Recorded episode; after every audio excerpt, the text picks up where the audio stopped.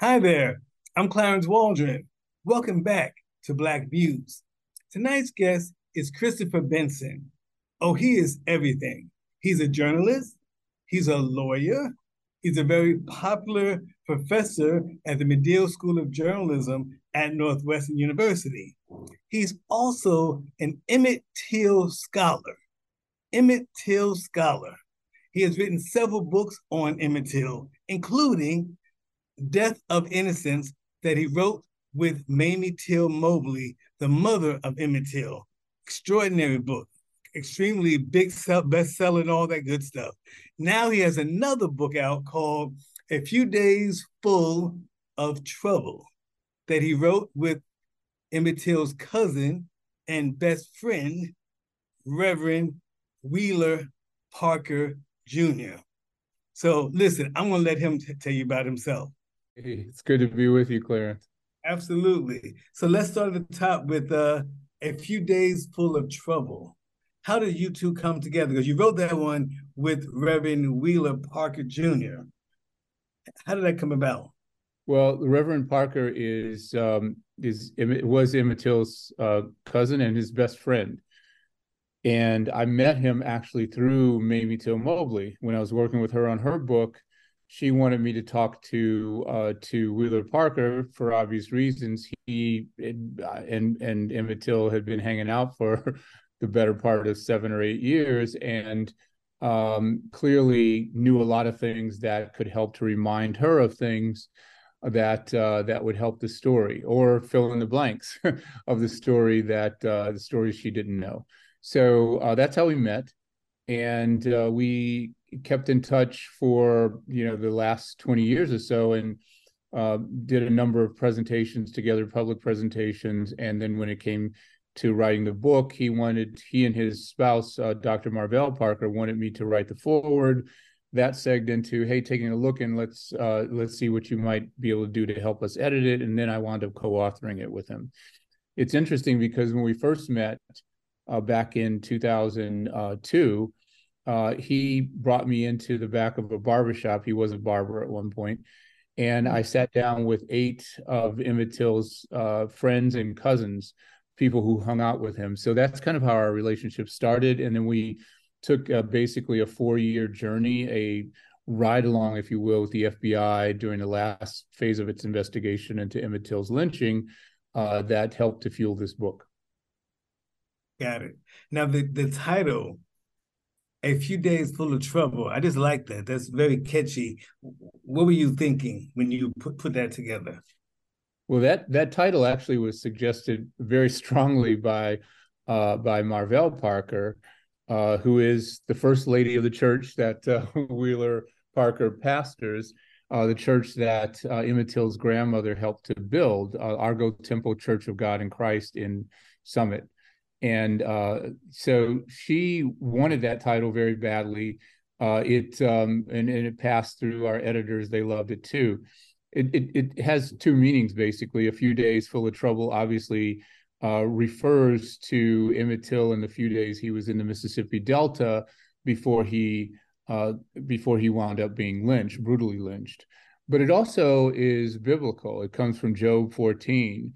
And it goes to a uh, few days, uh, uh, it, it literally, it, and, and some people, some feminists may have an issue with the way it's structured, but it's biblical. Uh, man is here but a few days and full of trouble. It, it, there are other iterations of it. Man born of woman is here but a few days and full of trouble. And what it goes to, as I looked at it and looked at the commentary on it, is that we are born into a material world. The, the trouble is that we get caught up in that material world, and it's only by being born again into a spiritual consciousness that we are saved. So that ties into a theme of the book, given that Reverend Parker is a minister in the Church of God in Christ, uh, and the journey, the journey he has taken over nearly seventy years of uh, traumatic memory, of a journey to justice, as the subtitle suggests, and uh, finding peace and forgiveness in the end. And that's the elevation of his consciousness from this material world to that spiritual realm. So it ties all these things together that are central to the book. Got it, got it. How hard was it for him to, um, I know he couldn't forget it all, but was it difficult for him to sit down and explain how he was feeling after all these years have gone by? Did you sense that at all or no? Not at all. Um, you know, he was he was ready to talk, and um, you know, he's he's got Mississippi roots, so he's quite a storyteller, and I'm a journalist, so uh, among many other things, as you were pointing out, and um, and so we had many conversations. I mean, conversations that were formal and recorded, conversations on the way to restaurants, conversations on the way to events, uh, and over the course of that time, uh, you build up a level of trust, obviously. And um, you have a, a person you're talking to who is willing to give up more of the personal uh, nature of the, uh, the the the story that you're dealing with. Um, there was there were many episodes where I think we never really intended for him to reveal something that he wound up revealing.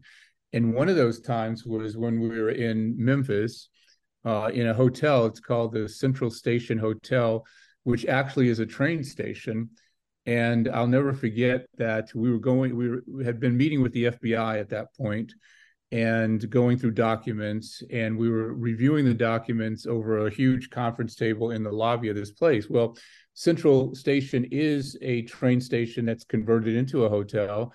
And every time we'd walk through it, I'd say, you know, this used to be a train station. And Wheeler would say, Chris, it still is a train station. Finally, they're sitting there late one evening and going through these documents and gazing out this wall of windows, I said, oh my gosh, this really is still a train station, and there's the train. Uh, and then it occurred to us that it was the City of New Orleans train.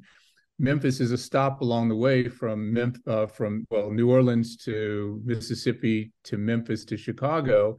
It's the train that Wheeler and Emmett took down to Mississippi, the train that brought Wheeler back to Chicago by himself without his cousin, the train that ultimately brought the remains of Emmett Till back. And in that moment, when he realized that was the train and we were in that station, he got up and almost in a hypnotic way, walked over to that wall of mirrors and just stood there for the longest time, gazing out at that train. And in that, we, we write about that in the book, in that eternal moment, he was processing everything that had brought him up to that point. And it was it, it was kind of an opening to so many other very sensitive aspects of the story that we were able to talk about. We just, uh, his wife Marvell and I just sit, sat there and watched him, and it was it was just this long moment of of um, recollection, obviously, and and the painful memories that he that that train conjured up. Wow! Wow! Of course, as a journalist, I don't miss a moment, right? So right. I.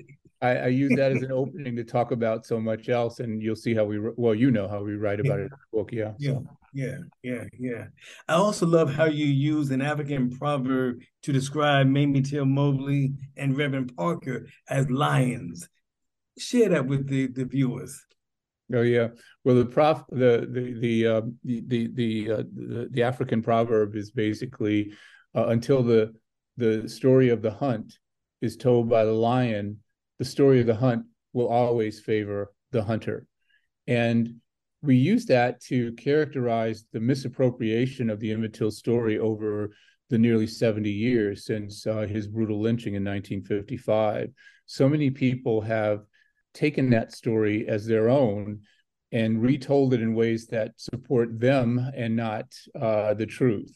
So in our journey to, the, to revealing the truth, finding it and revealing it, Uh, we refer to that because basically the only authentic voice on this uh, story now is is Wheeler Parker, and and so he is the uh, the person who's telling the story and in effect, and and uh, of course Mamie Till Mobley told it uh, twenty years ago. Uh, they are the lions, and we lionize them in telling the story uh, in an accurate way. Ooh, cool. Now, what is the mission of the Emmett Till and Mamie Till Mobley Institute? What is that?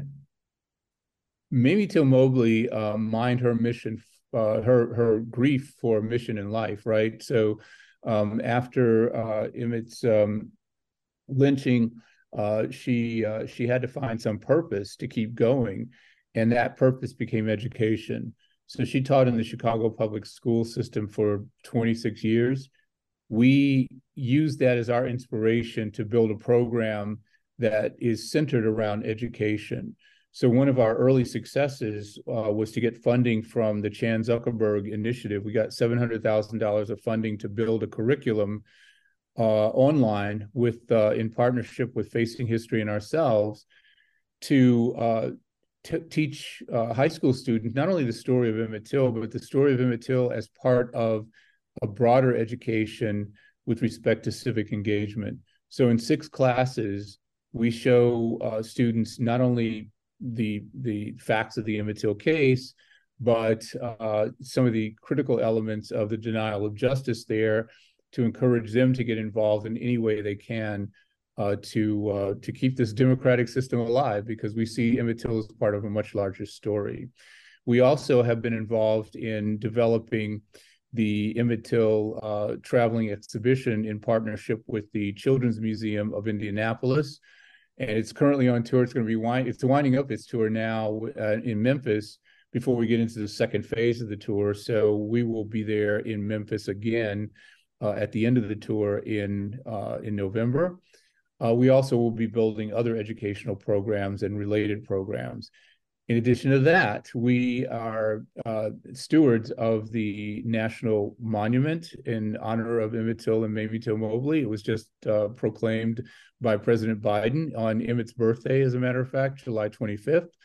And the Roberts Temple Church of God in Christ is one of the three sites of this national uh, monument. And it, it actually is a part of a national historical park, but it has to be de- rededicated by Congress.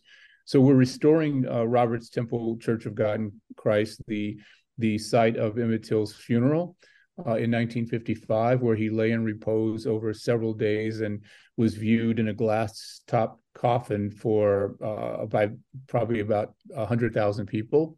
We're restoring it to its original configuration in nineteen fifty-five, and we're going to uh, strengthen the, the sanctuary and also build Uh, exhibitions there, and ultimately have a visitor center.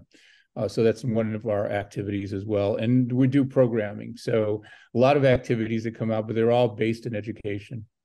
Right, right. Tell me a little bit about that date, August twenty-eighth. August twenty-eighth sort of plays a role in our history. Can you sort of share a little bit of that? August twenty-eighth is the date that Emmett Till was abducted from his family home in Money, Mississippi, and was uh, tortured uh, over the course of several hours and finally killed. And uh, his body was dumped in the Tallahatchie River with a seventy-five pound gin fan tied around his neck with barbed wire. His killers believed he would never be seen again.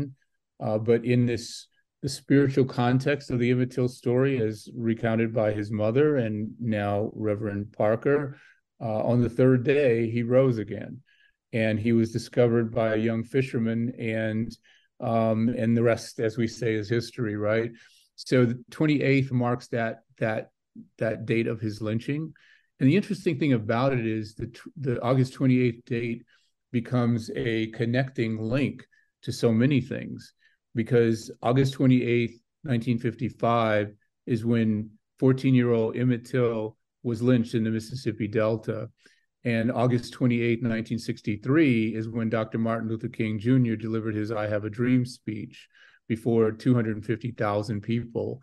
August twenty-eighth, two thousand eight is when Barack Obama delivered his acceptance speech of the Democratic nomination for President of the United States. So from uh, one August, when um, when people knew they could get away with destruction of the black body, to another August when uh, a minister prophet shared with us his vision of a different way, to another August when we were poised to realize that vision. The problem is that we have not gotten there completely yet. We think we've we have made progress. We think we've made it to that promised land, but we're still being challenged in so many ways, as we know. It ties back to the lion story, right? That uh, people are trying to erase all of that history. And so we're all about trying to preserve it and teach uh, students uh, the next generation of leadership in this new society that we're building, that they have to continue to memorialize August twenty-eighth as a challenge to move forward. Cool, cool. Um, our colleague, the late Simeon Booker, he broke the Emmett Till story in Jet magazine. Um, what are you? What are your memories about about Booker? Because didn't you work with him for a hot minute? Didn't you? Weren't you in the D C office? Oh yeah, it was it was more than a hot minute actually. Uh, I was Washington editor of Ebony, and he was the bureau chief in Washington. And a remarkable, remarkable story and contribution to our country. He was in the Chicago office when uh, Emmett Till uh, was uh, was lynched.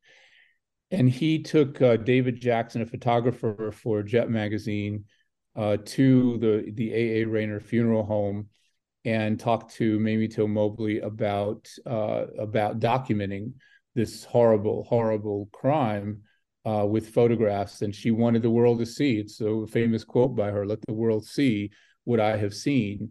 And so she allowed David Jackson, under Simeon Booker's direction, to photograph Emmett Till's remains.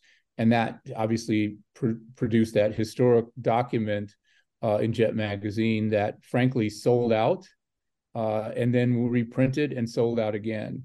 Um, but it was quite a difficult moment because Jet was such a new magazine, only a couple of years old at the time, that the publisher, John H. Johnson, was a little hesitant, to say the least, about putting in Uh, not only pictures of a, of a body, but such a brutalized, mutilated body in on the pages of Jet magazine to, you know, um, not just inform people, but perhaps, um, um, you know, offend people, the public, but also as advertisers. He was finally convinced by Bob Johnson, the editor of Jet, and Simeon Booker to publish those photos. And, and, and as we say, that's now the historic document. But Simeon Booker covered the story. He went down to Mississippi to cover the trial.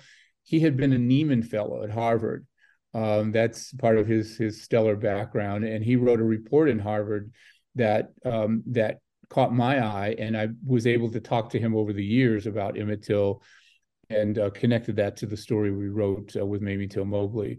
But he was quite an extraordinary figure in the history of the Black press uh, and went on to cover the entire civil rights movement. I should say this, too, if I can quickly, that uh, we won a, uh, a Robert F. Kennedy Book award for, uh, for, for Mamie Till Mobley's book. And Ethel Kennedy herself called me to tell me that we had won that prize because she was so uh, moved by the story and wanted me to know that her family had been moved by the story and wanted to make sure that I would come to Washington to receive the award. Mamie Till Mobley had died, so she was not there to do it. And I said, okay, I'll do it under one condition, that we can have Simeon Booker there with me uh, to be recognized. Simeon Booker and another writer for the Black press, Moses Newsom, who would cover the story. He was living in Baltimore at the time. So they said, okay, of course. And they invited them to come. They showed up. And when uh, when um, the, the person who was the, the M C of the the ceremony, uh, John Siegenthaler, the famous journalist, uh, former head of the Nashville, uh, editor of the Nashville Tennessean, and a, an aide to Bobby Kennedy, when he found out, he said, "Oh, I know them." He said, "I'll be happy to recognize them at the event."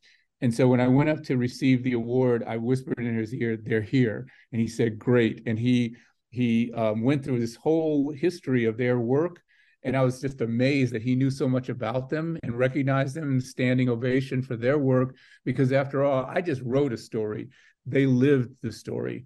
And at the end of it, I was looking around for them uh, during the reception, and there they were, the three of them, John Siegenthaler, Moses Newsom, and Simeon Booker, bellied up to the bar like you would expect any seasoned journalist to be, swapping war stories, because it was mm. John Siegenthaler who was sent down to rescue all of the, the members of the sit-in, right, and the reporters who were covering them when those buses were mugged, basically. You know, the bus that was burned and all the, the sit-in uh, activists who were uh, the the the um, uh, the, um, the the activists who were who were brutalized, uh, the Freedom Riders, I should say, who were brutalized there. And he came down to rescue them uh, on authority of, of Robert Kennedy, who was Attorney General at the time. So just incredible stories that show that Emmett Till is not just an African-American story. Emmett Till is an American story. It's the story of where we were, where we are, how we got here, and how we need to move forward. Um, so uh, Simeon Booker is very much a part of that. He's he's central to that. And I was so honored to have been able to work with him and to be mentored by him and encouraged to do all the other things that I did as a journalist. Cool, cool, cool. Now, you, you mentioned uh, Death of Innocence. Um, what type of woman was Mamie Till Mobley? I mean, outside of the media, I mean, I know her, her media portrayal, but how was she at home? What kind of woman was she? Well, she was incredible, very, uh, very smart, uh, but also very determined. Uh, she was a little bitty thing, like five foot nothing, um, and uh, but but but very strong, as you might imagine. She had to be strong just to get through uh, this horrible um, part of her life and to find some reason to keep going on. So spiritually strong. Uh, physically, though, when I met her in uh, June two thousand two, uh, she was uh, in terrible health, terrible shape. And we wound up working together the last six months of her life to make sure that her story would live on beyond her. She knew that she wasn't long for this world. Um, she wanted to live on because she had more work to do, but she was ready to go. There was no question about it, but terribly determined. Uh, she had um, her her eyesight was failing her, but her vision was still keen. Um, she could she could barely walk, walked in a walker. Um, her heart was was getting weaker, but is, again, strong in so many ways. Um, I'll never forget, uh, there were so many events, um, but um, but at one point, uh, because her she, she couldn't see very well, I was uh, I had blown up the, the pages of, of one chapter that I was going to read to her. And uh, she was reading in like hundred point type or something, and I was reading with her, and uh, I could see her smiling at some of the funny parts, and there are those humorous parts in the book, and then wiping a tear from her eye uh, in some of the really moving parts. And that was an incredible experience for me to help write a book that brought tears to the eyes of, of Emmett Till's mother. But then she she looked at something I had read, uh, I had written that said, "I was so lucky," and she said, "Can we change that to blessed?" And because she's a she's a woman of the church, right? And she didn't wait for my answer. She was already scratching it out and writing it in her work. So it was like, she was polite. That was the Mississippi part about it, but she was determined she was going to make that change whether I liked it or not. And I'm like, uh, well, yeah, I guess so. It's your book, right? Um, and then at the very end, um, just days before her death, I was there during the Christmas uh, uh, season. And um And she walked me to the door and then leaned into a hug and said, you know, this, this experience of put, working the last six months with me, um, she said, this has been cathartic. And I knew what she meant.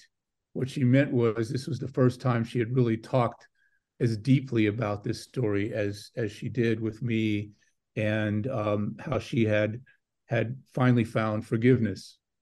Not so much for the killers, but she did, but it, she was talking about herself, that she had found forgiveness for herself, because this is a mother story. And you have to think about the pain of a mother who would think for the rest of her life that there was something else that she could have done to make a difference.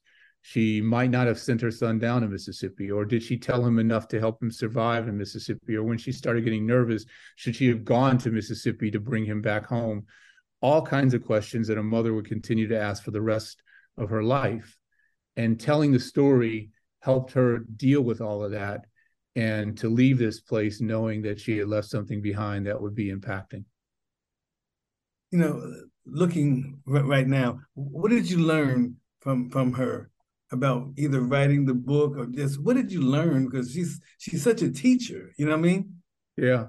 Yeah, well, uh, it kind of changed my life. I mean, I was a journalist before that and uh, knew all the rules of journalism, right? But it helped me to find a new purpose in my journalism with respect to social justice and legal justice. I'm also a lawyer, so I can put those two things together, uh, which is, is part of the history of the Black press, right? The Black press is often referred to as the Black advocacy press. And so many of the people who started newspapers in the nineteenth century and into the twentieth century with the Defender and Robert Abbott, so many of them were either activists or lawyers, advocates for uh, the truth for preserving our democratic system and and and promoting the guarantee of freedom and justice and equality, right? Um, and so I learned that I had a role to play in that by virtue of the Emmett Till story, by developing a deep understanding of what was really at stake here, not just the denial of justice, but a whole uh, power system in America that keeps uh, uh, people of color in subordinated uh, positions in our society. And I learned how to tell stories that help enlighten the public at large about the challenges we face in protecting and furthering the goals of a democratic society. And we're challenged now more than ever before, aren't we? We keep talking about that. And part of it is because we are on the cusp of a new demographic reality in this country. Within our lifetime, within the next fifteen years or so, this is no longer going to be a majority white country. And we can see that there's some people having a little bit of trouble dealing with that reality, and mm. they're pushing back. So what can we do to um, to help people find some kind of way to process this new reality, to live in a plural society um, in which we all clearly have to, to work together to preserve it? Um, and so, yeah, I'm going to keep telling those stories. Ooh, cool. Now, she turned my life around. I love it. Now, what would she say about all the Till, the Till movie, the A B C, you know, series, even your book with uh, Reverend Parker? What would she say about all that? She'd be happy that the story is still being told. We participated in the T V series, the A B C series, a six-part series, Women of the Movement. They picked up the rights to her book, and uh, Wheeler, Marvell, and I, and another cousin, Ollie Gordon, uh, served as consultants on that. So we were quite pleased with the way that turned out. There was a companion documentary as well. Uh, the, the latest movie, Till movie, was more problematic because they invented so many things in that movie. So I don't know that she would have been happy with how they characterized certain things there. But the one thing that she would be pleased about is that people are still talking about the story and still learning from it. All right, go. Oh, no, no, one more, one more, one more. You have you won an Emmy. Was that for, from the T V series, or where did you get an Emmy from? Oh, I, I did another. Uh, I've done other work. so I see. Uh, yeah, yeah. So I was uh, uh, an associate producer and a, a, a co-editor on um, a documentary on the Chicago Defender, the hundredth anniversary, for a local P B S station. So I picked up a couple of Emmys for that. Oh, okay, okay. All right, all right. Now, let's go back to the, the current book. What are your takeaways? What do you want us to get from it? And where can we buy it? Well, I can answer the last question first. uh, uh, it's available at Amazon. It's also available uh, at the site of our, uh, our publisher, Random House. Um, what we want people to take away first is the truth. Uh, because that's one of the issues we deal with with respect to people who have misappropriated the story and told it their own way. So many distortions out there. We correct those. Uh, so I'm not going to give it all away, because if people want to read it, it's quite a quite a compelling page turner. So many people have told me, because it tracks the investigation and the dealing with the personal trauma in parallel tracks. So it's quite quite a quite an interesting read. Uh, but the truth is one thing that we want people to, to take away from this book. The truth, not only about the facts of the case, but the context of the uh, the story, uh, the the the power structure that exists, um, that existed back then, that uh, allowed people to get away with murder uh, when it came to white people murdering black people. Uh, mm-hmm. What did that mean then? What does it mean now? What are our challenges? And ultimately, we want people to experience the spiritual journey that Wheeler Parker uh, Junior uh, took uh, to find forgiveness at the end, uh, to to see why that's an important thing for us all to achieve in order to move forward. So it's quite a quite a powerful work in that regard. So we hope people get something like that out of it. Ooh. Now, before before you go away, tell us something about your students at Northwestern. Oh, okay. Well, really bright bunch, you know, because you you you've been teaching there too. So, you know, really really bright uh, students. I almost call them kids, but you know that's how we tend to think of it. um, some of the best and brightest who are committed. I teach um, uh, some courses that are established, but courses I've developed as well. One, I'm teaching this term to graduate students, a seminar on um, on racialized propaganda.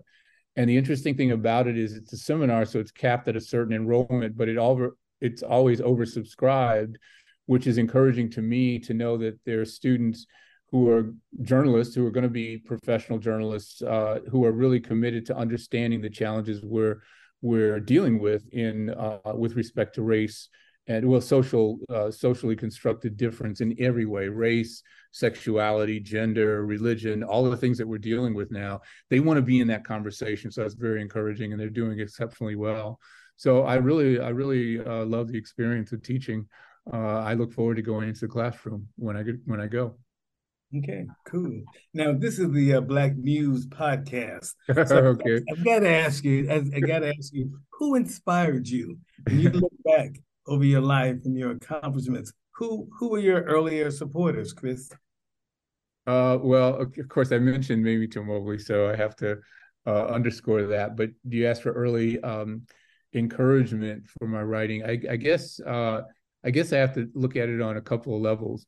One, you know, I had um, some romantic experiences that certainly inspired storytelling. I, I have a trilogy, a, not, a fictional trilogy that I want to work on. And the working titles are Blindsided, Under the Influence, and Repeat Offender. So I said, I think that says a lot about my love life, right? but so, so I was inspired in those relationships. But early on, I have to say it was my mom. Uh, my mom, we were not well off at all, but she taught us that we were better than our circumstances, and we had to believe in the power of the possibility to do anything we set out to do. And in the course of that early experience, I began just writing letters to relatives, to aunts who would who would compliment me on my writing. And so that encouragement I got from my mom gave me more um, confidence in the writing uh, that I took into school, and my compositions would be read to the class. And I just started thinking of myself as a writer. Um, I, it, it never has been a question uh, in my mind that I know how to write, and I do it all the time.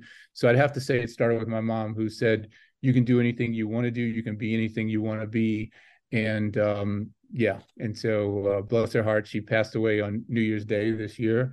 Uh, and so I was so uh, happy to have been able to spend time with her as her caregiver over the last seven years of her life. And um, and to talk about some of those early uh, moments of inspiration. Cool. I can't believe our time is up. Is there anything else you would like to share? Because our time is up. Hmm. Uh, I want to encourage people to do what what I learned how to do, starting with my mom, and perhaps um, being um, strongly reinforced by Mamie Till Mobley to uh, find that purpose, that unique gift that we all have, to share with the world and to continue to live on purpose. Got it. Well, thank you for your time, Chris. I really appreciate it. Um, before we close, I got to do a quick little commercial. I want to send a special thank you to uh, Howard Sandifer and his wife, Darlene Sandifer. They're the founders of the Chicago West Community Music Center. And this whole podcast is their idea. They, they sort of said, let's have lively conversations with our favorite newsmakers. So here we are in our fifth season. So please like and subscribe. And that is all. Good night, y'all.